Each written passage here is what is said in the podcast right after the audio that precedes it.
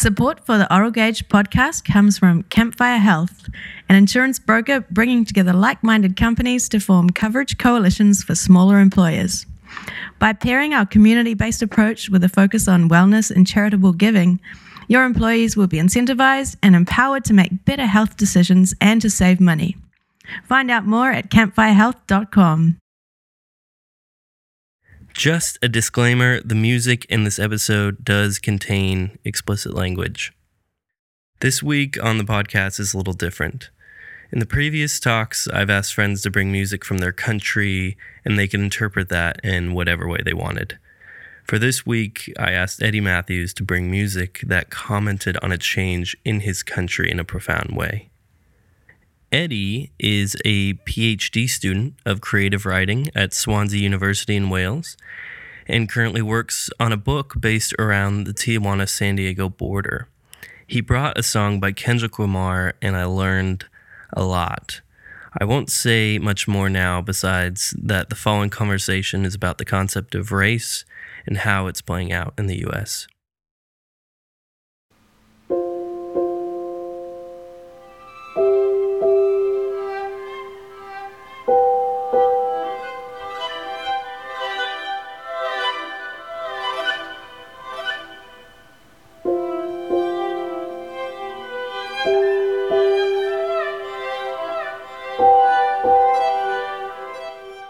The selection I picked was a track off the 2015 album To Pimp a Butterfly by Kendrick Lamar.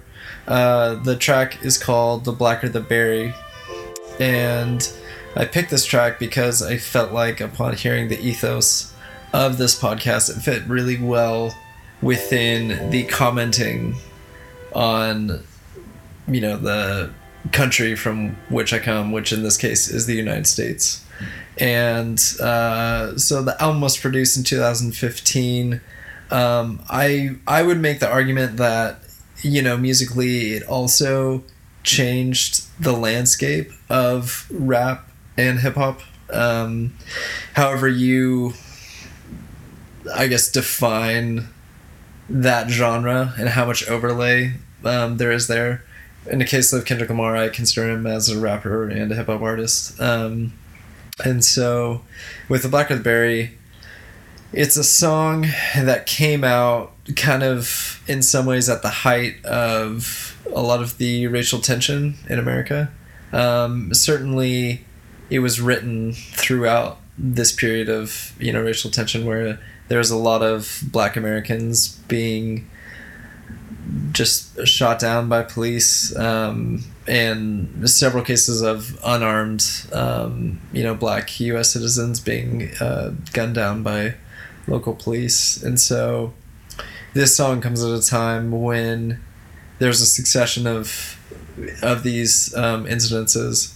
Um, one of which is mentioned in the song there's a line where he talks about weeping over Trayvon Martin in the streets. New tonight, a deadly shooting in Sanford. Police have the gun, they've got the shooter, but they have not arrested him. Sanford police still trying to figure out exactly what happened in this spot here last night. Uh, and Trayvon Martin was a young 17 uh, year old teenage kid who uh, was killed in, in Florida. He, you know, was wearing a hoodie and said to look suspicious. Before investigators can go to a grand jury, a firestorm descends on Sanford. Justice for Trayvon! Justice for Trayvon! Uh, Trayvon Martin could have been me uh, 35 years ago. He was unarmed, and so uh, he's mentioned in the song. And then uh, this is this album came out. This song came out a year after the Michael Brown shooting, which uh, incited a lot of um, at first protests and then rioting in Ferguson, Missouri, which is a suburb outside of or community outside of uh, St. Louis, Missouri. And so, in the midst of kind of this racial tension within America, Kendrick Lamar, who had really um, made his presence in the rap and hip hop world felt in 2012 uh, with his album Good Kid, Mad City, he uh, comes out with this album to Pimp a Butterfly, and it's really kind of his manifesto in a sense of bringing in a lot of different musical influences to make a very poignant statement about where America is at in terms of how black Americans are perceived and treated, and how he, as a black man and a black artist, um, feels, you know, being from Compton, how he feels treated, I guess, by, in a lot of ways, white society in America. Before we listen to it, I'm curious as to because it's a it's a heavy choice. You know, it's uh-huh. I always respect you for doing hard things because it's I even just sitting here as two white people in Ireland talking about Kendrick Lamar. Do you feel like hesitant to? Do you feel hesitant to kind of talk with authority on a subject as heavy and as an outsider? yourself? Yeah, that's such a good question. Um, yes, the short answer is yes, absolutely.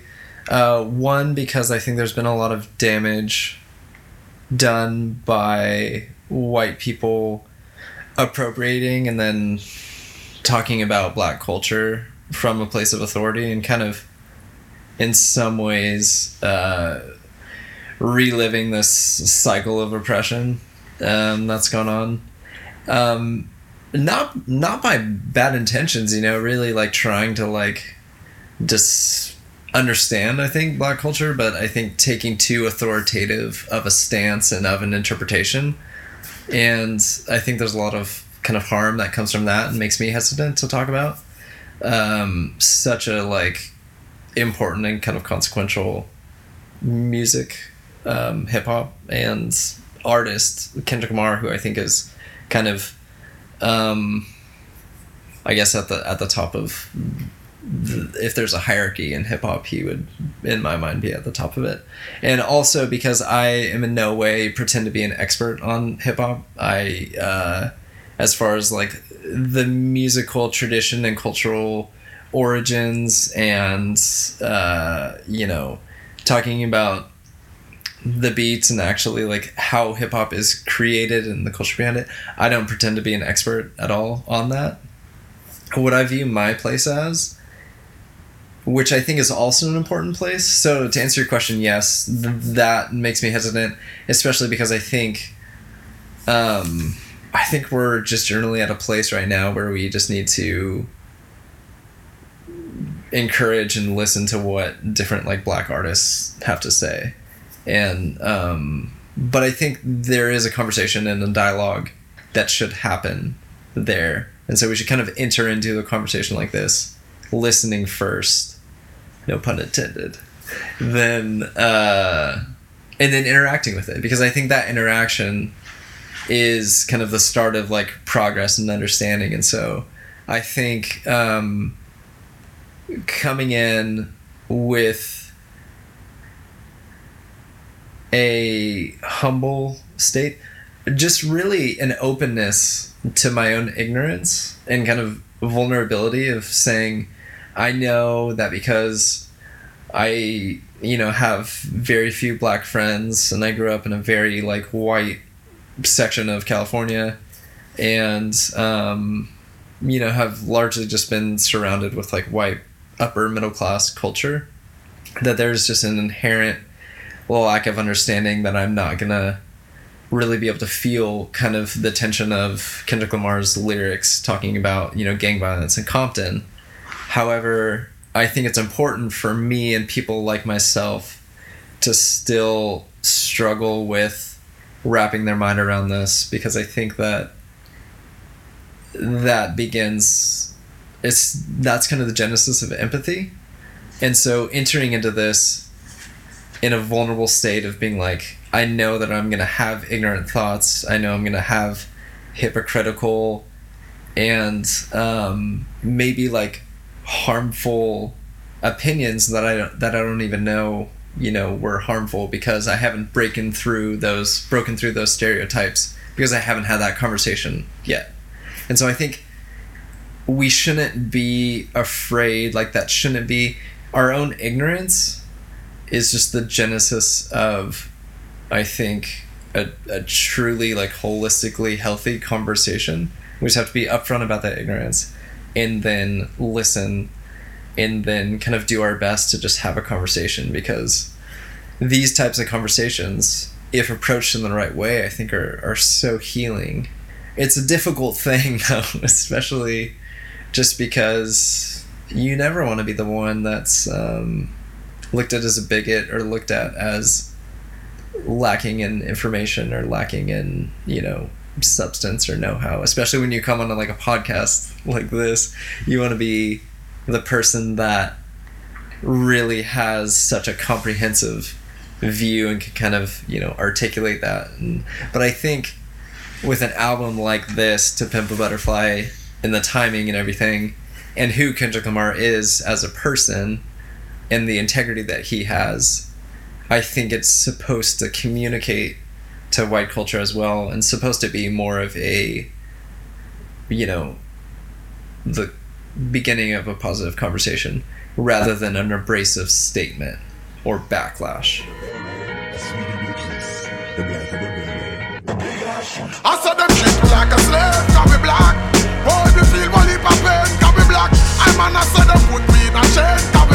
I'm a now, me chain full of rocks.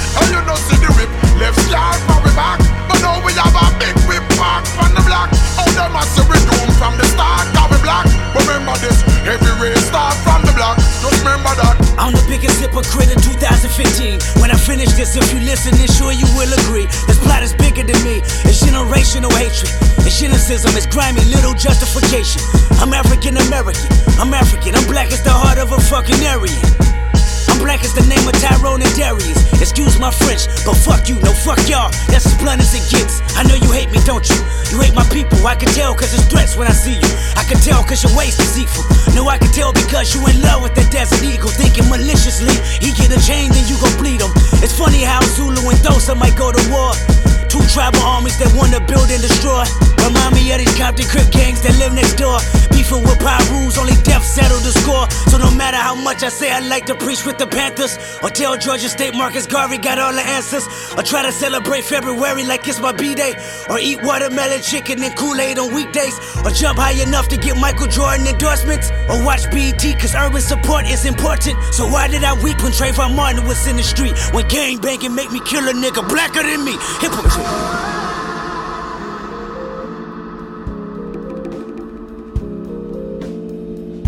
As uh, you and the listeners probably picked up on immediately, there's this really eerie um, synthesizer. I'm assuming with like this guitar loop. It sounds like where it's just it's this constant just um, charge of this, you know, kind of obnoxious sounding tune. This screech, if you will. And the song kind of starts with that, and then you know there's a rap by a guy with an African accent, and I think it really does a great job of setting the mood before Kendrick Lamar comes in with his verse.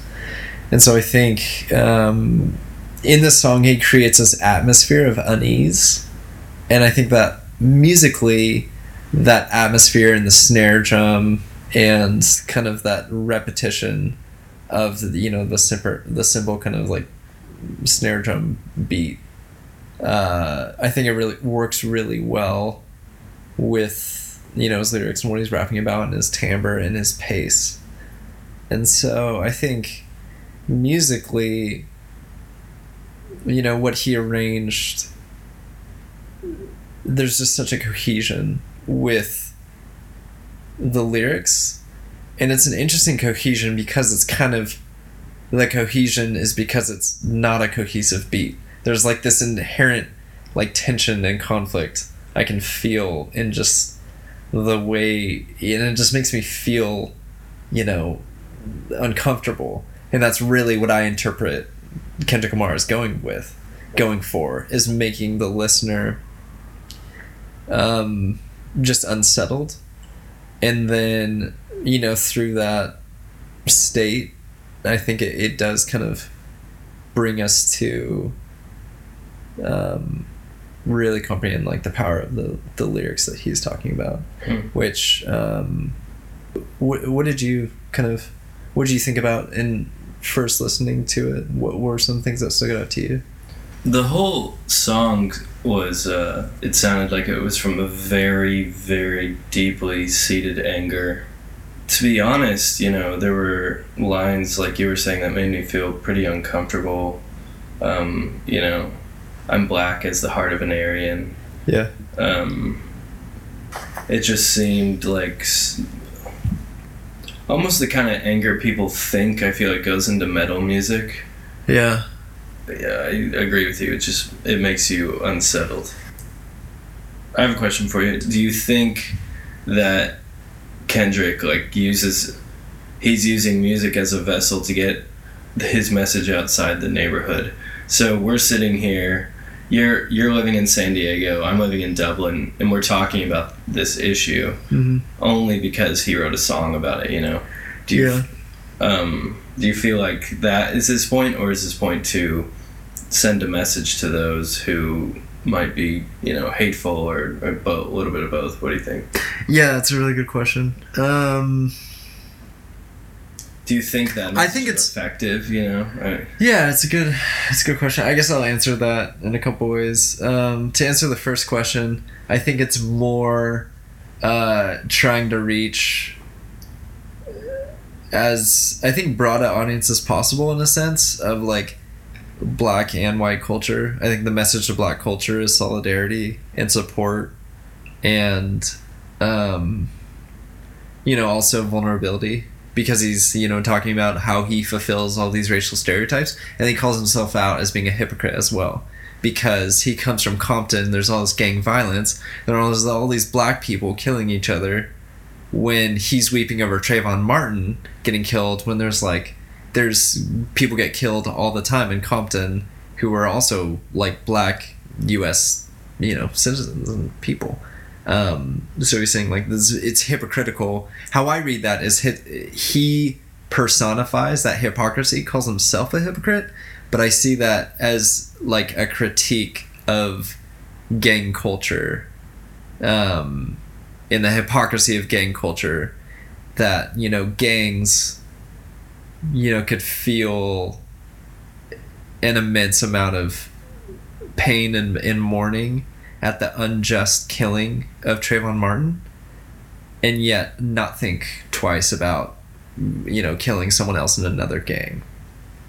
And so that's how I read that hypocrisy. So but to go back to your question um I think so. That would be the message to I think.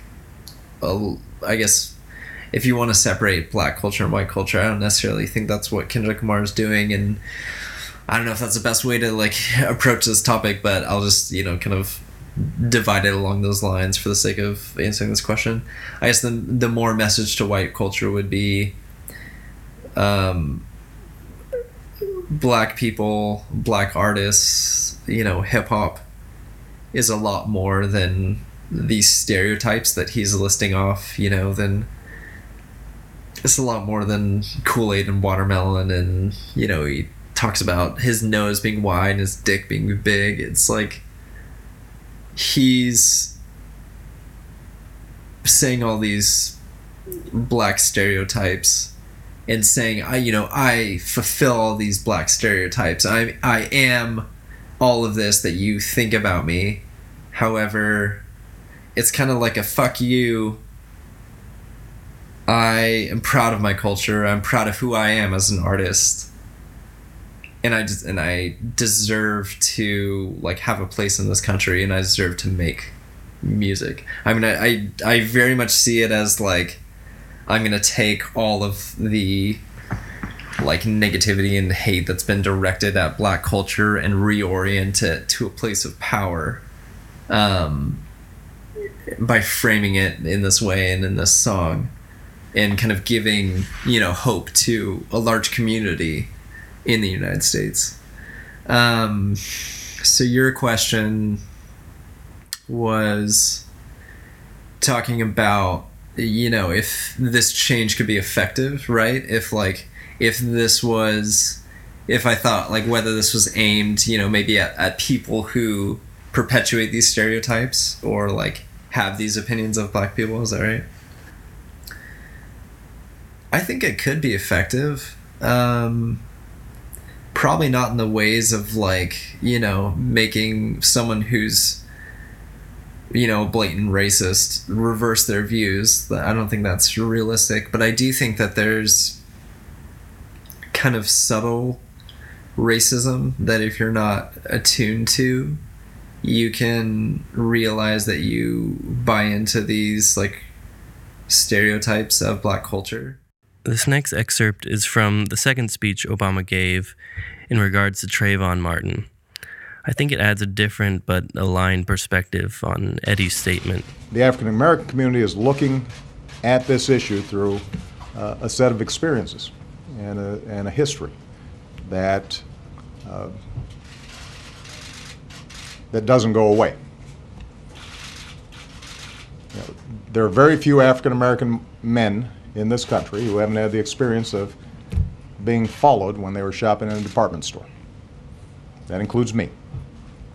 There are very, very few African American men who haven't had the experience of walking across the street and hearing uh, the locks click on the doors of cars. It's not out of you know malice or malcontent or anything. It's just out of ignorance. And so i think i'm guilty of that in terms of ascribing certain stereotypes to black culture just because i didn't you know i, I wasn't surrounded with black people and i couldn't really like ask them and you know I, I wasn't going over to their house and like sharing community with them you know? So i would like to make a more concentrated effort to do that because I think that's really important um, in America right now. Um, and because I think I have so much to learn from Black culture.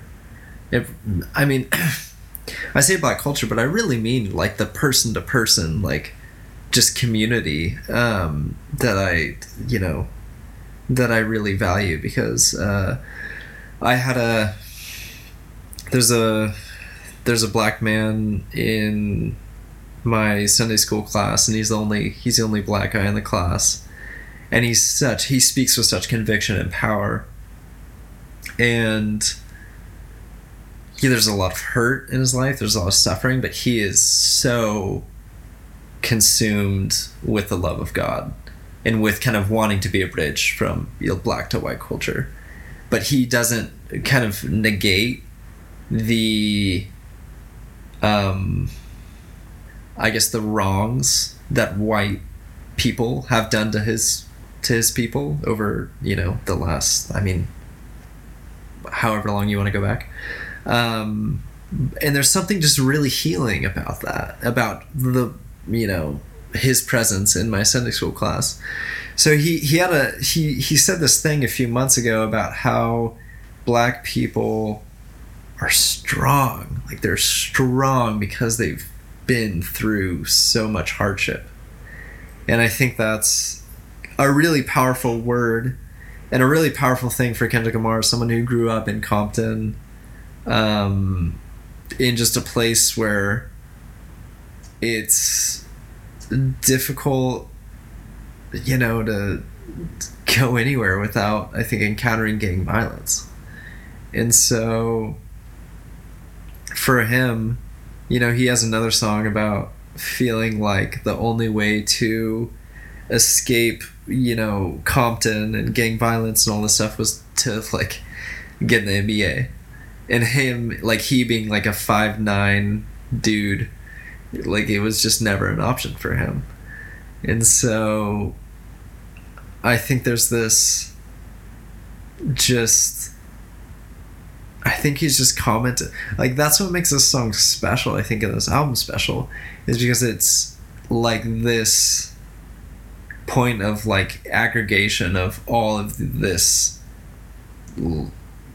hurt and history and um, you know racism, but it's kind of by recognizing all of that and giving voice to it and commenting on it that's really like step one of the healing process. And I think Kendrick Lamar is such an incredible rapper that all that he's communicating doesn't get lost because of how he strings these verses together and how he builds the song.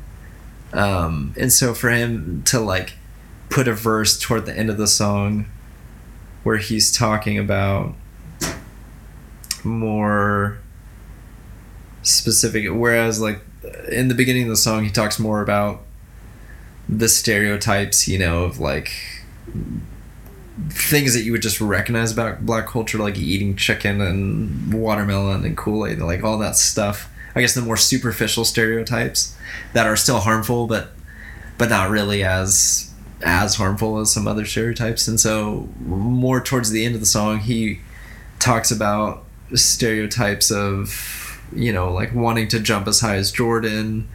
And I think there's stereotypes of the only avenues to escape like poverty in this cycle of poverty um, as being like these, you know, three avenues. And I think what he's doing is kind of opening up, giving a little more room to breathe for, you know, black kids to hopefully feel like the future of this country is for them too.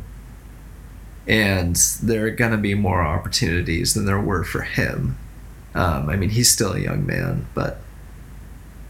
So, yeah. I mean, I guess that's a long answer to your question, but I think it's more geared towards opening people up a little bit more to reconsidering some of the notion preconceived notions they had about you know the black community. Was your initial reaction when you heard this song like uh, like to open up more to the black community? Is that what your initial reaction was though? Did it take you a while to get to that point? Yeah. Mm, it took me a while to get to that point. Um, my initial reaction, I think, was more I mean, honestly, I think it was a little bit more detached. It wasn't, which is ironic, I think, because it's this is such a powerful and like emotional song. But my reaction, I think, was a little bit more detached and impressed with like at a liter- literary level. I could really see this song operating on so many different levels. Um, and so I think my kind of initial reaction upon hearing it was wow, I really respect how he was able to draw and all this like basically how he was able to make this like five minute piece of literature by drawing in all these influences. And so it was kind of a, a more like distanced appreciation and respect. And i think the more i listen to it the less i am more academic about it and the more i'm like drawn into the real just like urgency and struggle that you can feel in his voice. So, hmm. you were saying earlier in the context of change, you felt like this changed. Uh, was it the course of hip hop in some sense? Um, would you comment on that? What what aspect of hip hop would you say it changed? Yeah, that's a good question. Um, yeah, and as I mentioned, you know, I I don't pretend to be an expert in hip hop by any means, but my interpretation of this um, album is that it's taking a lot of jazz influences, and I think you hear that towards the end of the song. It's like it's a little bit.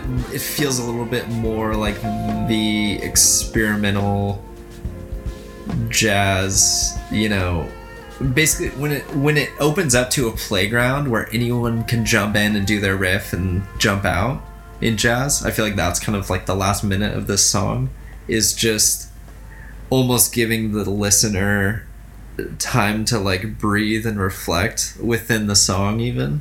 Um and so I think in terms of hip hop you know, this isn't the first hip hop album, the first hip hop song to incorporate jazz, you know, to a heavy extent. But I think this does so in a very experimental and interesting way. And I think this song does so in a very experimental and interesting way in terms of like using, you know, synthesizers and drums and abs- I mean, all to create an atmosphere within the song Um, and so, as far as hip hop, I think after this album, you saw 2016 was like the most incredible year for hip hop in recent memory. And I think if you talk to anyone, they would agree. Just by like Kanye West, Chance the Rapper, J. Cole, Schoolboy Q. Um, I don't know if you classify Frank Ocean as hip hop, but he came out with an album as well. There was just this explosion of like the most important hip hop artists all coming out with albums in 2016. And this album was the year before that, 2016. And so you know, I think on this album you see you see a 10 minute song and you see 4 minute songs, you see 3 minute songs, you see 8 minute songs. And there's just a range there, but it's such a cohesive statement.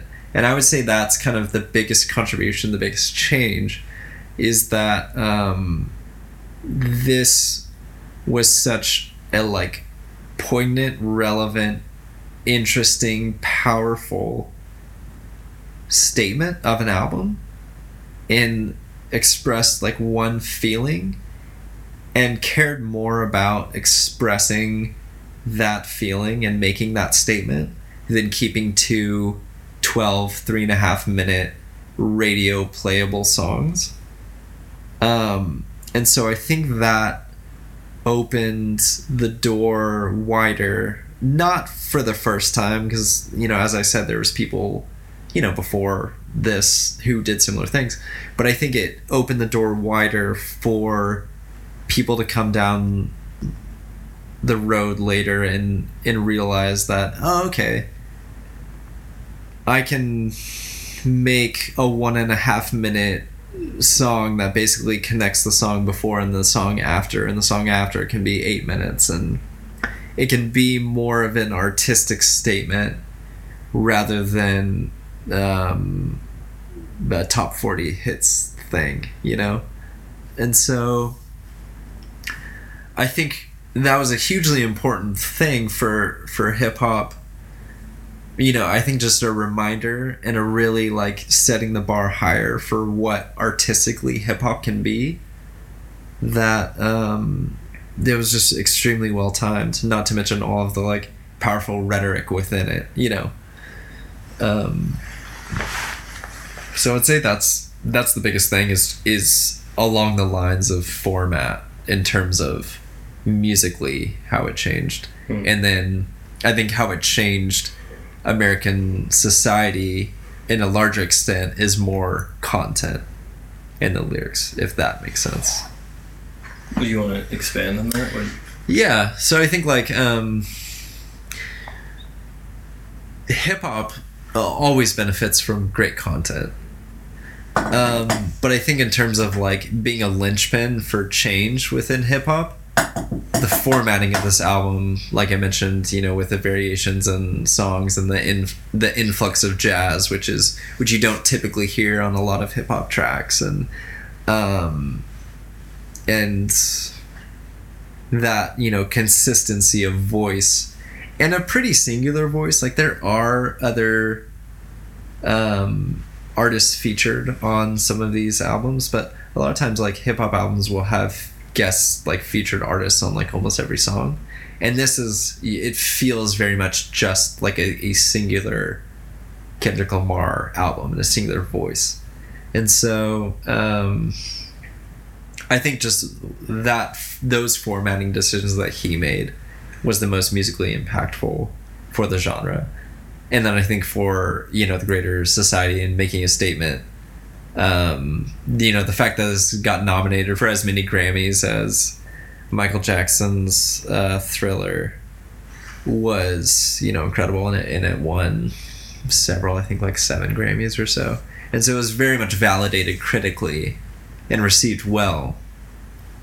Um, and I think that the content of the songs had a lot to do with with that in terms of it being well timed in terms of you know the lyrics and these messages. Like in the song you hear um, themes of just black people as victims of institutionalized racism, and you know he talks about being signed up for penitentiary and you know being victims of sh- shootings and um, really just yeah and then also kind of like the african influence of just kind of the refrain of like this fixation on being black and what that means and how you define that and whatnot. You were saying how, you know, it's a bold move to have these one and a half minute songs in between maybe an eight minute song and 12 minute song, and how uh, they might not see a lot of radio airtime. I it just reminded me of uh, you know Chris Thile on Prairie Home Companion Uh-huh. playing uh, "All Right" Uh-huh. by Kendrick Lamar. All's my life I has to fight, nigga. All's my life I hard times like yeah, bad trips like yeah. Nazareth, I'm fucked up, homie, you fucked up, but if God got us, then we gon' be alright.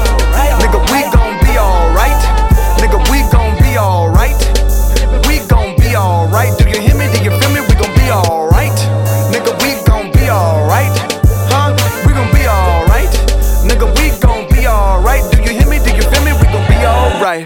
And when I wake up, I recognize you looking at me for the pay cut. Bahamas, I be looking at you from the face down. One Mac 11, even boom with the bass down. Skimming, and let me tell you about my life. Painkillers only put me in the twilight. With pretty pussy and Benjamin is the highlight. I tell my mama I love her, but this what I like. Lord knows. 20 of them in my Chevy, tell them all to come and get me. Reaping everything I sow. So my karma come in heaven, no preliminary hearings on my record. I'm a motherfucking gangster silence for the record. Uh.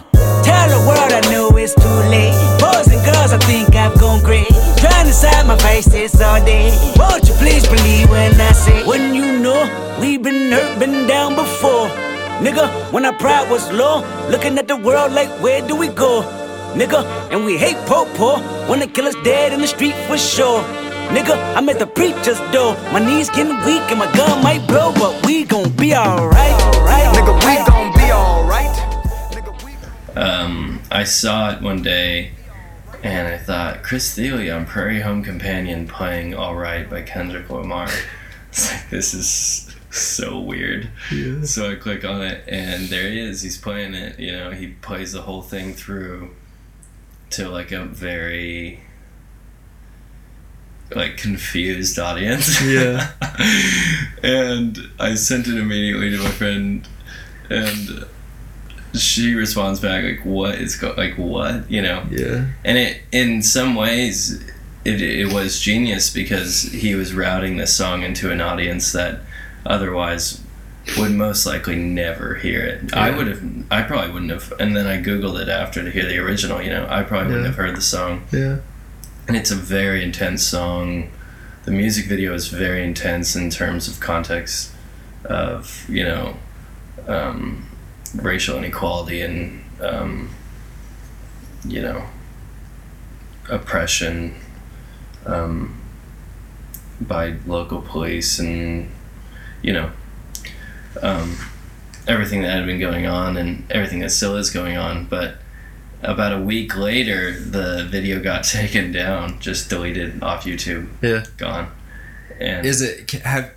Is it like searchable online, or do you assume have- that it being taken off YouTube is also it's just been not viewable? well, it was uploaded by Prairie Home Companion. Uh, I see. So I don't think anyone had re-uploaded it by the time it was taken down. Sure. I have the link to the video because I had sent sent it in an email, and you go to it, and it's you know it's just Yeah, a sad face yeah. or whatever. But yeah, it is. in it's a. It's an.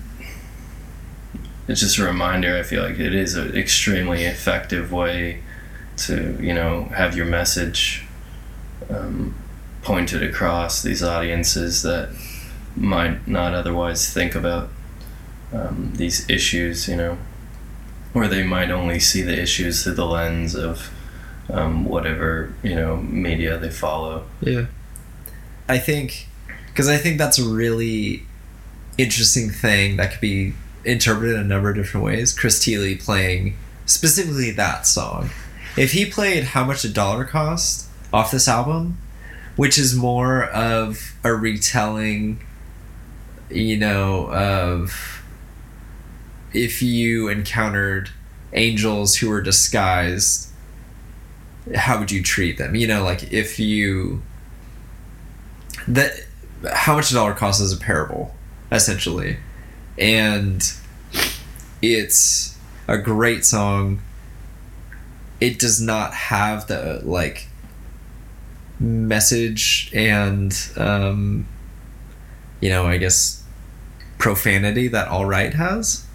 And so I think if Chris Thile plays that song, makes that decision, it's a much more mild decision. It's still off the same album, still the same artist, still in some ways the same message, but it's kind of a different message.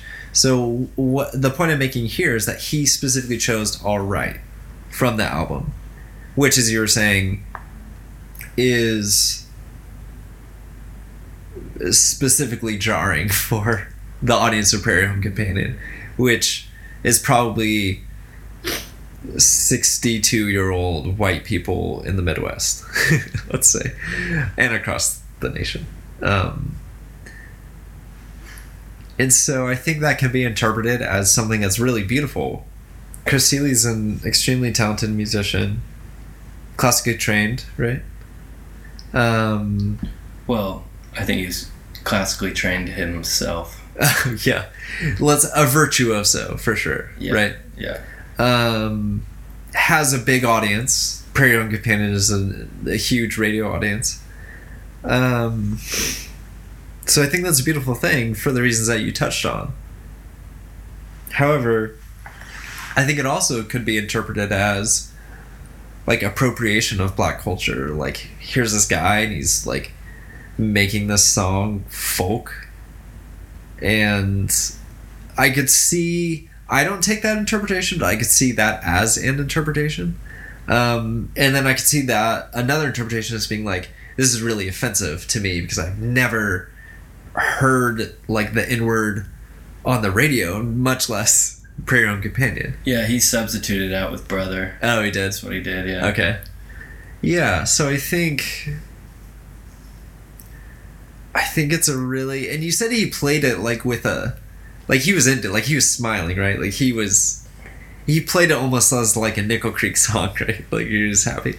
I think that's just a fascinating that's almost a conversation piece in itself, you know? Yeah.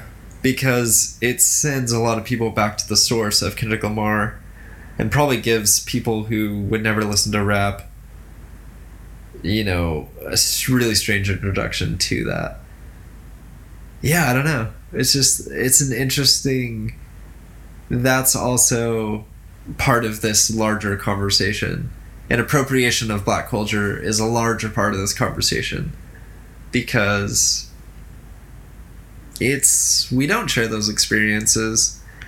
But if you bond to music you feel like it's personal to you. And i think i think good music it's supposed to be like you feel like like it's your own. And so i think there's something to that. Um obviously that can become you know you can subvert that and use it for you know your own i don't know I guess yeah, I guess you can like degrade the source, but I think if if you're doing it with the right approach, it can really exalt the source. And it seems like Chris Thile was doing the latter. Yeah. Yeah.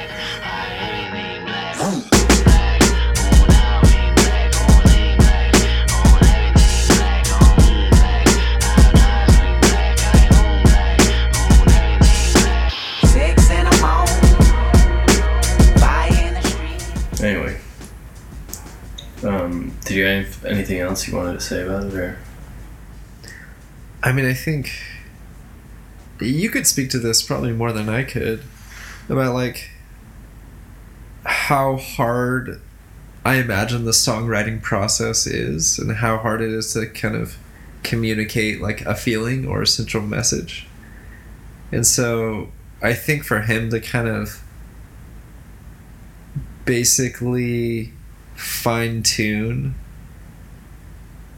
the feeling and the ethos of an entire like cultural like protest and movement through a five minute song is immensely impressive. And I think I'm just like awed by how much, how many dots he connects within the verses of this song.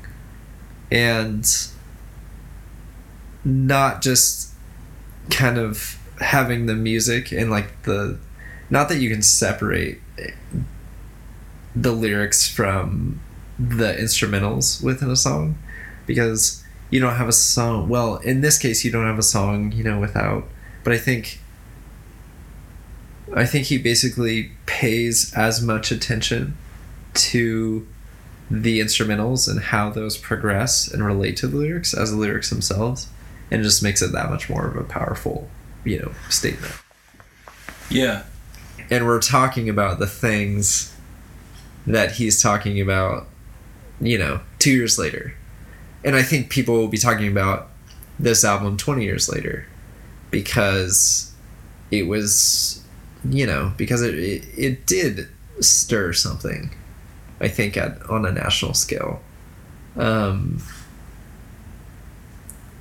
I think I just want music. I like, and I you know, again, I'm not an authority on music by any means, but what I want music to be is to have enough space for the conversation. I think have enough space for the conversation to be had surrounding the song and to have all of these different interpretations of what it means, some of which are going to be much more correct, let's say, than others. But I think that's all part of the progress, and that's all part of, you know, ultimately living in a in a greater community together, is being able to have these kind of discussions, and that's what's beautiful about art. It's what's beautiful about this song, and about, um, I think, just like self-expression in general, is that it just it stirs you in a way that nothing else does.